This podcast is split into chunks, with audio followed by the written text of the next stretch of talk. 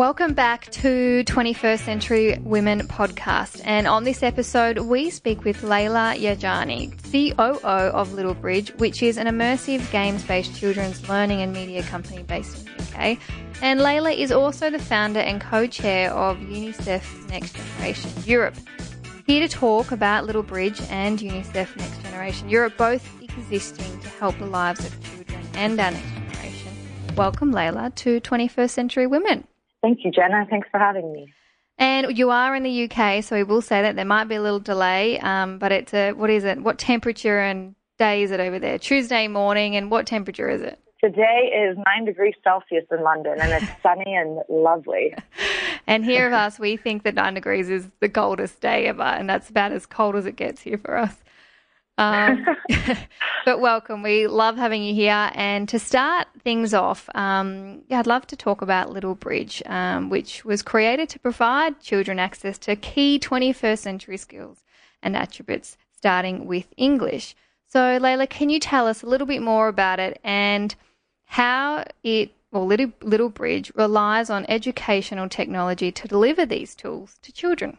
Yeah, absolutely. So, kind of roll back a little bit, I'll, I'll first maybe take a minute just to explain to you how, how Little Bridge works and, and what it is um, before we kind of jump into how the technology kind of sits behind it and, and, and enables us to do what we do. So, Little Bridge is a children's social learning company and media company. And the way Little Bridge works is a child anywhere in the world, whether they're at home or at school, can sign up log on, create an avatar, and join this global town called Little Bridge, where they become a citizen and get to participate in this community with children from all around the world. And the way that the, the platform works is children learn English in a natural way, which we believe is a vital 21st century skill. Um, it is the language of the internet and the operating system of the world. And with English, children have many other doors open for them. So it's an incredibly important um, tool to have in their toolbox. And the way they learn English is in a natural way, the way you and I learned English or our first languages. And they learn by being immersed in different narratives and stories and exploring and discovering the town in a very immersive way. And what's incredibly powerful that sits at the core of Little Bridge is but we give children a purpose to learn the language. And that purpose is to make friends with other children around the world who may be native or non-native speakers of English, who are there to connect with other kids and and learn about each other and expand their their their worldviews. Now we're talking kids six to twelve, so they might not come to the platform for that reason, but uh, children are incredibly social, and we know from evidence of kind of countless case studies in schools around the world that the social platform is a big part of the appeal of, of Little Bridge because it it creates a, a realness to the learning experience that that you don't see in other products.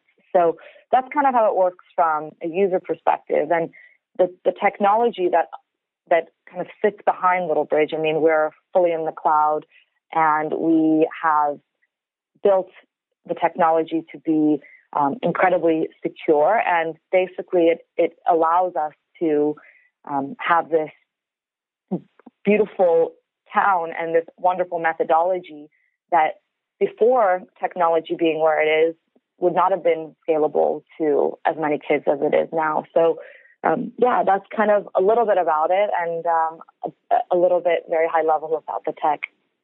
And then, can you tell us? So it's ages from six uh, to twelve years old. Is it can anybody jump on board in terms of you know kids in Australia? Is it for English speaking kids already, or is it for second if if English is your second or third language?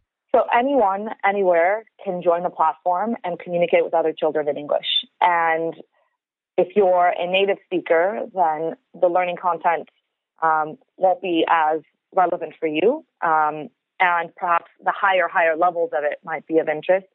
But it's really the social component of the platform is is for everyone. So any child anywhere can get online, create their avatar and start connecting with other kids around the world. And the community is fully moderated and safe, and communication can only be in English. And we have very, um, very strict kind of safety models in place to ensure that, you know, children um, are not arranging meetings outside of the platform. No phone numbers are exchanged, no addresses are exchanged, and and of course all of the standard, you know, no bad words, no um, bullying, no unkind behavior, and and fortunately we haven't had any issues, um, knock on wood, with with that. So yeah, kids from anywhere can join and make friends all over the world, and some of their friends will be learning English, and others might be native speakers um, in the UK or US, and and we are seeing kind of sign up from from all over, including um, English speaking countries. Um, so yeah, it's it's for everyone. Yeah, it's really cool. And so you do create this virtual community. How does that work in terms of how many people can get on and talk to each other at once, or is it do they speak face to face online, or is it all um, written text? How does that virtual community work? Yeah, so it's it's all text based today, and basically once a child sets up their avatar, they can click on the globe in the bottom right hand corner of the platform, and it appears, and they can spin around the globe and have a view of all the different countries and see the users who've been online in those countries in the last in the last 24 hours, and, and click in and, and add friends and and begin communicating straight away.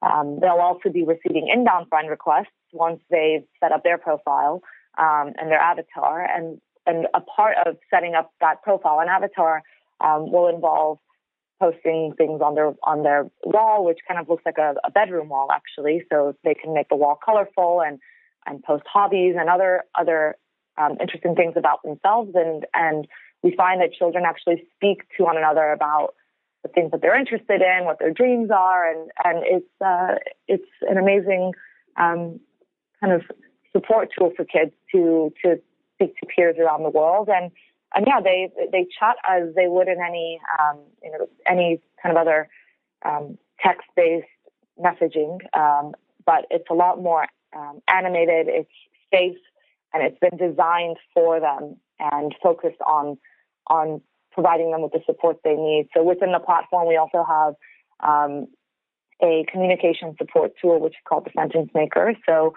children who are in lower levels of their language um, skills and language acquisition can use a sentence maker to help them construct questions and sentences and to, to provide support as they in, engage in the, in chat. I'm kind of imagining these avatars kind of like Bitmojis, where you create your own little character. Is that right? Um, they look more like um, I'd say they're they're more animated than Bitmojis. They they look like they could be a Disney movie oh, wow. or a um, I don't know. Any, they look like they could be out of an animated series. So they're quite um, elaborate, have these big heads, and yeah, I mean, um, a little bit more child friendly, child focused, I would say, than than the Bitmoji. But yeah, something like that. Very cool, very cool. And there's obviously a huge interest around technology and technology with future generations. It is inevitable and it's just how we start to adopt it and use it and embrace it. So, I'd love to get your opinion and your thoughts. I'm sure you get this all the time. What you think the key benefits of using technology within the children's educational space are, because I'd imagine there's a lot of people who aren't for technology. Yeah, absolutely. Um, so, I mean, the, the benefits are kind of all across the board. I mean, countless benefits. I'll highlight some of the key ones. So, you know, the first thing that comes to mind and that is really aligned with our focus as a company is data and research. So, using technology means that what we are building for children can be a lot more uh, research based and we can collect that research live and improve our solutions much more quickly than before. Um, you know, it, being able to collect data on the child's behavior within a platform, understanding when they hit a wall, when they're fatigued, and when they're tired of trying and, and are starting to kind of lose the will to carry on, um, and, and introduce support interventions, um, understanding which activities are more effective, understanding which which particular games are reinforcing learning the most and and really using the data that is being collected on the child's behavior and aggregating that across all users and then using that information to inform product development and doing that in an agile way means that the solutions that children are spending their time on, the technologies children are spending their time on, um, will just continue to get better and smarter. And so uh, children are actually having more effective learning experiences that can be customized to their particular needs and based on on on real data. Um, so I think that's kind of efficacy research and data would be my first kind of advantage of technology. Um, the second the second thing I'll say is about access. So you know what we've been working on and what we've built is based on um, a certain theory of, of learning and a methodology that we have now proven. And that methodology just wouldn't be wouldn't be something that we could allow all the world's children to access if we didn't provide a solution that was technology enabled. So, you know, you often hear about people speaking about ed tech or education technology together, and we really believe that we are a children's first company. And what that means is that we're focused on what are the methodologies that in the environments that actually encourage learning, and then how can we use technology to deliver that. So, so it's you know, it's, it's not so much ed tech, it's, it's education, and then technology becomes the enabler of those methodologies. And, and you know, the second kind of key theme there is, is around access. So, you know, allowing as many of the world's children as possible to access the best methodologies. Um, kind of access and scale sort of go together, but as a company, when you're, you know, in, in, in its early stages, uh, it's, it's difficult to reach and distribute your product to thousands and thousands of children around the world. So, kind of from an operational and a business perspective, um, technology also enables your, you to scale what you're building and to, to you know, again, I, as I said, it's kind of linked linked to access. Um, so yeah, uh, so I would say efficacy, access, and scale are, I would say, kind of the three three big advantages is to education um, having technology behind it. And, and I kind of separate those two things from each other because it really is about education first. And then what are the ways that we can use technology to help us, you know, reach as many children as possible. And, you know, this is kind of a, in the views of some, some nice to have, but I think, it, and it ties in, but technology also means that, and, it's kind of technology and um, connectivity and um, the word I'm looking for, um, the speed with which things can download. I can't think of the word now, but it means that we can use richer content to imaginatively engage children. And I think it's uh, kind of specific to children and, and, and to the, the work that we're in. So kind of beyond just technology and education, but in our specific context, technology allows us to be able to deliver rich and imaginative content so that children are really engaged and excited to to be learning. Yeah. What about the balance between embracing technology and using it for really, really important things like the education um, of children? And then they also want they also want to access TV and that fun time and video games and, and things like that. So, what do you think the balance is in embracing the advancements of technology, using it so that we can see really, really great results and kids are highly engaged and get a lot from it, but also from the fun time and then getting outdoors and being active? What is the balance, do you think? And for any parents concerned about what the limit is or what they should encourage their kids to do or how, how much they should get outside and versus being on tech through the educational processes, but also just for, you know, watching TV and, you know, having a bit of fun.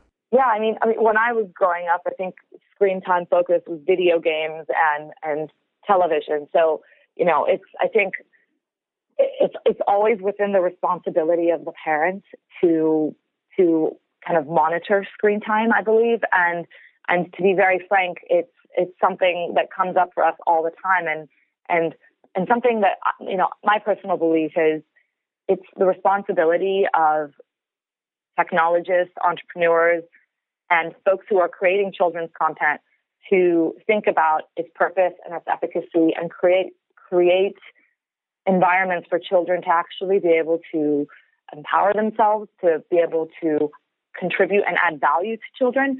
And it's, you know, on the other side of that, it's, it's the responsibility of the parents also to know where their children are spending their time because, you know, we endeavor to always think about um, how we can contribute and if there's a new feature being developed or a tool being um, considered for our product roadmap, thinking about what is that impact going to be educationally for the child and will that engage them further in the methodology that we know is proven and works. But not every company um, necessarily has that rigor. There are companies that are strictly focused on gaming and and that's incredibly engaging and fun for children. And the truth is, there's really no simple answer. And I, I believe it's really the responsibility of you know, individuals like myself to build products that, that work, that are effective, and that you know kind of say um, say what they are on the tin, and then deliver deliver what they say they intend to deliver, so that parents can then make informed decisions on where they want their children to spend time online. Um, because I don't think, unfortunately, screens are going anywhere. Um, no, and so. and fortunately, some of us are using that that ad- advance in technology, if you will, um, to empower children. And and I think you know, hopefully, parents are, are, are thinking consciously about you know, children spending time outdoors, children spending time in person with with peers and socializing and, and kind of playing without technology. And that when they are spending time on the screens, that there is a healthy balance between fun screen time and fun and effective and educational screen time. And and it's a really tough one to answer. All I can say is, you know, we're doing our best to um, deliver product that we believe is adding value for children, and it's really the, for the parents to decide how they want how they want to raise their children and, and what, what works in the particular context of that individual child and what their needs are. So Absolutely. it's, it's a tricky one. Mm, absolutely. And it is really, really interesting stuff. I find it quite fascinating and, you know, would love to know more. And people can find out jumping on your website at Little Bridge. And it's really obvious, Layla, that you do have a passion, you know, to help children and to help the next generation, to help people around you, because not only are you doing the work within Little Bridge um, and all this exciting space, but you also uh, was the founder and you're currently the co-chair of Next Gen London and Next Gen Europe, which is UNICEF's Young Professionals Network and Steering Committee, which is amazing and huge. How did this come about, and where did the passion come from to start and be part of something like this? Yeah, so um, I think the I'll, I'll kind of speak about a, a, bit of a personal story of how I ended up being so connected and grounded and and children and and it, will all kind of I guess come together. But um, I spent quite a few years in um, in in Tehran. I went to primary school in Tehran, and and across the street from our family home was this beautiful home that um, had numbers of young men, um, disabled young men living inside, and one afternoon, one of our, our dogs got out and ran across the road, which, um, you know, it's a Middle Eastern country and dogs are not really a common thing to have, nor are they really necessarily encouraged or allowed. And so my brother and I both kind of panicked. We were young and we ran across the road to go collect the dog. Um, and basically, while we were over collecting um, collecting the dog, we um, realized that the young men in the house were very young, younger than I had realized kind of glancing across the road and kind of got really present to the fact that these young men were handicapped and there was of them missing limbs and arms and and I kind of came back home and just asked and started trying to understand what had happened and it turned out that um, many of these young men were um, in the Gulf War and had been handicapped um, and disabled because of their um, their kind of time serving the country. And it it just started to kind of click for me that not all young people have um, the safety and the security that necessarily we've been afforded. And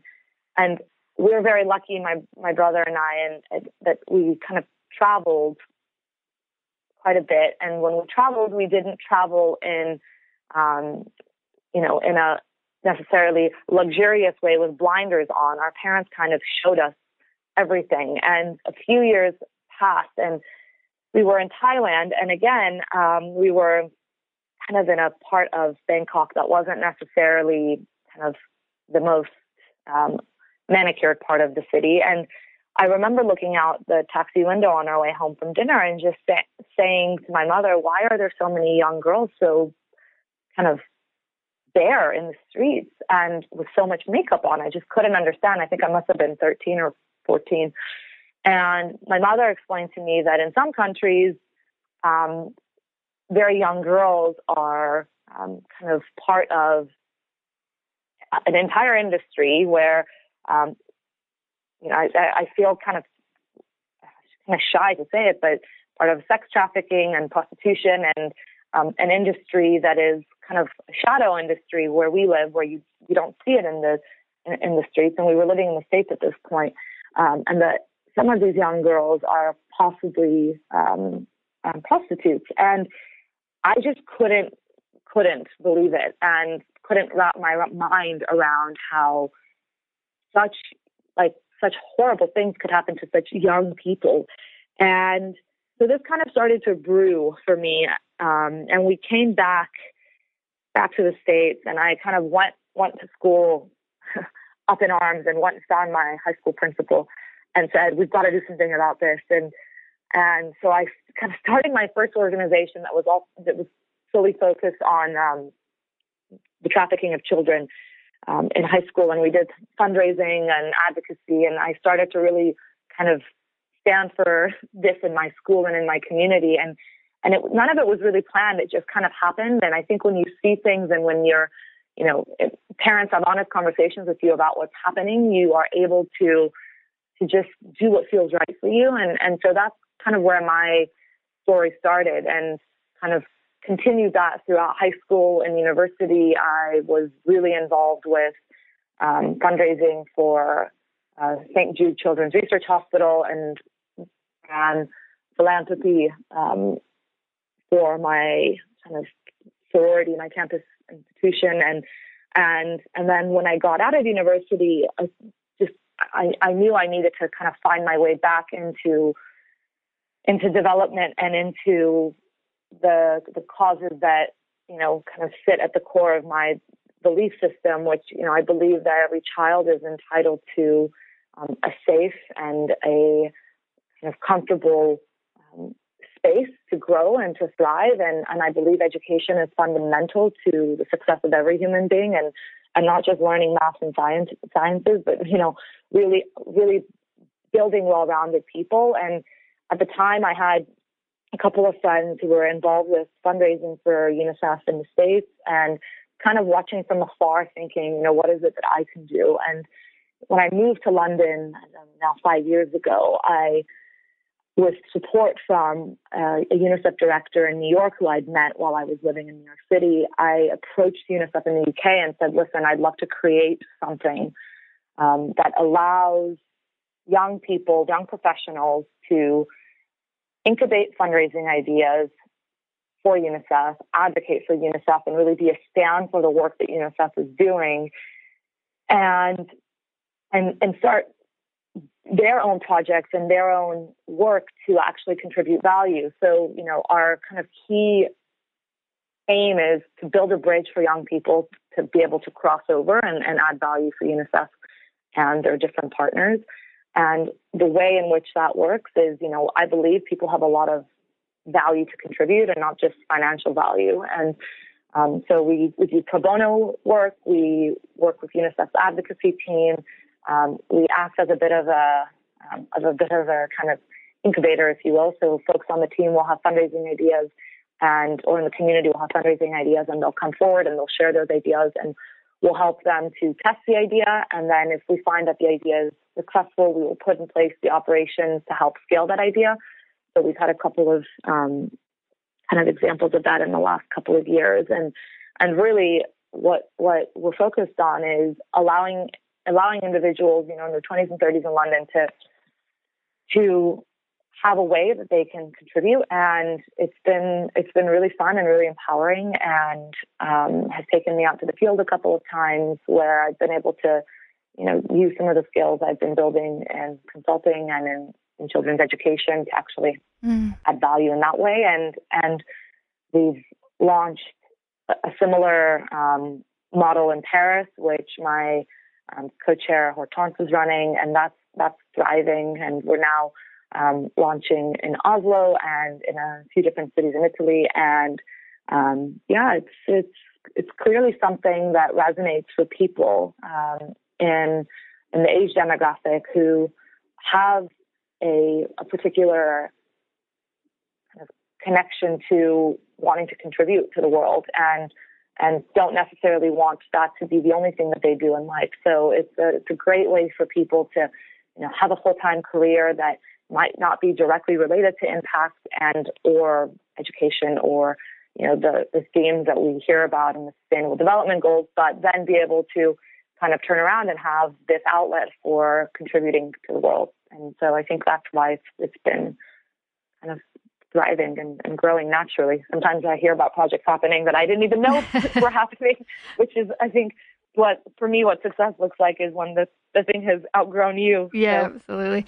There's, I'd imagine this 13 year old Layla and um, and standing up for something that you believe in or something that you don't think is quite right and wanting to make a right. And there's very much a bit of Meghan Markle about this story, and you know I just can't help but to think of her and what she's doing, and then um, you know on all the brilliant work that you do through you know not just Little Bridge but also um, yeah Next Generation Europe as well.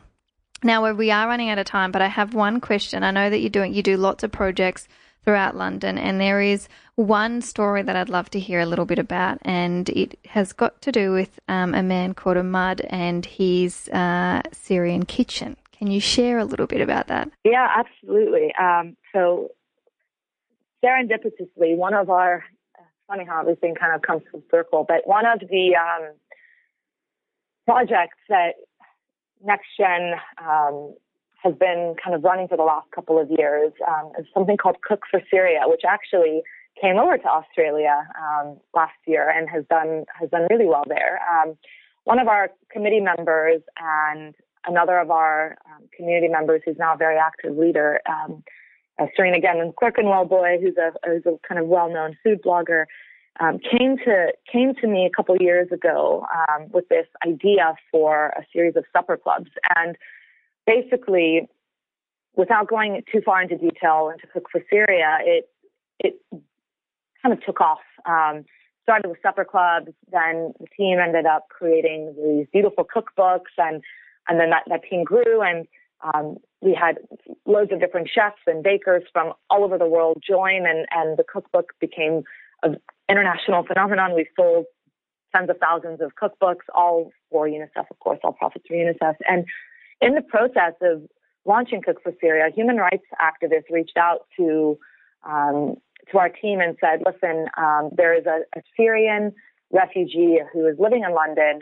He had five businesses, restaurants, cafes, juice bars in in in Syria, and in a matter of six days, all of these um, businesses were bombed to the ground. He's here. He has refugee status, and he would love to meet with um, the team and see if there's anything he can do. So Serena and I went over there for dinner one night um, to, to his home, and we were just astonished by the quality and the flavor and the attention to detail in the meal that we had. And more importantly, the love and care with which Ahmad received us, with which his his family welcomed us, and we were both completely moved and, and, and inspired. And and Serena kind of came away from that night thinking, how can I engage him in Cook for Syria? And has done some great things with Ahmad in Cook for Syria. And at some point in that dinner, I, I turned around and said to him, what are you doing right now? Like, what, how are you making ends meet in London? And he said, you know, I'm working in a car garage. I'm selling these cars, washing cars, like whatever I can do to kind of make ends meet. And I just asked him, what do you want to be doing? What, what's your dream? What, what do you see for yourself? And he said, I, I want to have my own kitchen again. I want to have my own business again. And so I kind of went away. Serena and I had a couple conversations. I then reached out to another friend, an entrepreneur who um, is in the pop up space, and they they do pop up um, retail and, and restaurant spaces. And then I came back to Imad a week or so later and, and called him and said, "Hey, listen, what do you think about doing a pop up restaurant?" And he said, "What's a pop up restaurant? What do you mean a pop up restaurant?" I said, "It would be a short term restaurant. Um, the space would be totally donated and free." and we will put a team behind you to help with all the branding and help bring it to life and you'd have your own restaurant again and if the concept works we'll see we'll see what happens from there so Imad was kind of I think shocked I think he thought I was probably a bit crazy and he said yes and a few months later we organized our first pop-up um, in Columbia Road in East London and it was a huge success. It was fully sold out. We had to add a few extra days. Those were immediately sold out. And it's kind of become, I, I think, a really powerful success story for kind of how the refugee community um, can be supported by, by London entrepreneurs and the London community. And, you know, Imad has been um, a kind of core part of Cook for Syria since. He's been the head chef on countless of our supper clubs. He's kind of our go-to for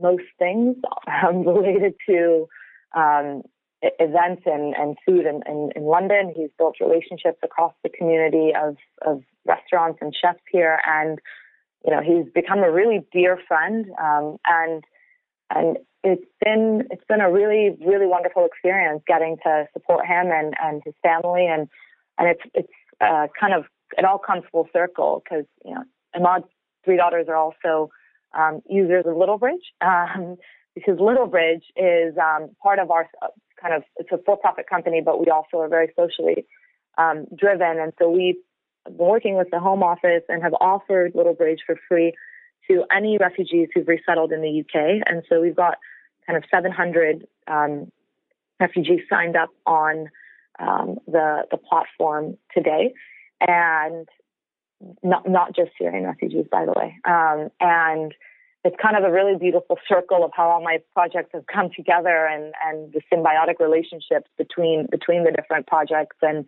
between the incredible people that I get to work with as I, you know, create create things in the world. So it's been it's been an amazing experience, and uh, Imad's become a very good friend, and yeah, it's been a it's been quite the ride last couple of years. I bet, and you can jump on uh, Imad's uh, Instagram. It's Imad Syrian Kitchen. And, you know, jumping on there and having a look, and it looks so authentic and just so real. And mind you, looks very delicious as well, um, which I just yeah. love the look of. I have one final question, and it will be hard, I would imagine, because you have um, been involved in so many different things and so much would inspire you.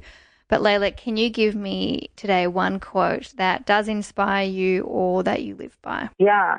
So you're right to say that there are many different things that, that inspire, but I think what works for the theme of what we've been talking about today and what drives a lot of my decisions on um, the projects I get involved with is is a quote by Einstein, which is essentially no problem can be solved from the same level of consciousness that created it. And I really believe that to make an impact in, in the world today, to contribute to society today, and to actually help address some of the challenges and problems we're seeing um, in the media and in the news, you have to move a level above. Um, or move to a different level, um, if you will, because above implies a hierarchy, but you know, just let's say to a different level. And I really believe that the empowerment of others and education are the way that we can move to a different level of consciousness to help address um, things that we're seeing in the world today that maybe aren't working, that are not promoting values of global citizenship and empathy, and and yeah, that's kind of what drives drives my work and is why I you know have my um, projects that I that I have in my life today, and um, it's it's why I've dedicated you know most of my my my time and energy to Little Bridge is because it's, it's it kind of fulfills that that exact value and belief. Mm. And I mean, I just want to say thank you for all you know sharing all of this, but also I mean all the work that you do. I think is just you know it's exceptional, and um, you know, I think if people just gave back just the slightest bit that you do, that you know, that makes such such a big um, impact. So, thank you for sharing just a little tiny bit of your your story. I mean, I would love to. Uh, ask you more questions. I know you've lived in parts all over the world and you have so many really cool stories um, and plus so much more that you do. But that is all we've got time for today. And thank you so much for sharing, Layla. Uh, Layla. Thank you, Jenna. It's been great speaking with you. And that is another 21st Century Women podcast brought to you by the one and only John Rowland Media Productions. I hope you had a great time, enjoyed listening, and I'll catch you next week. Cheers.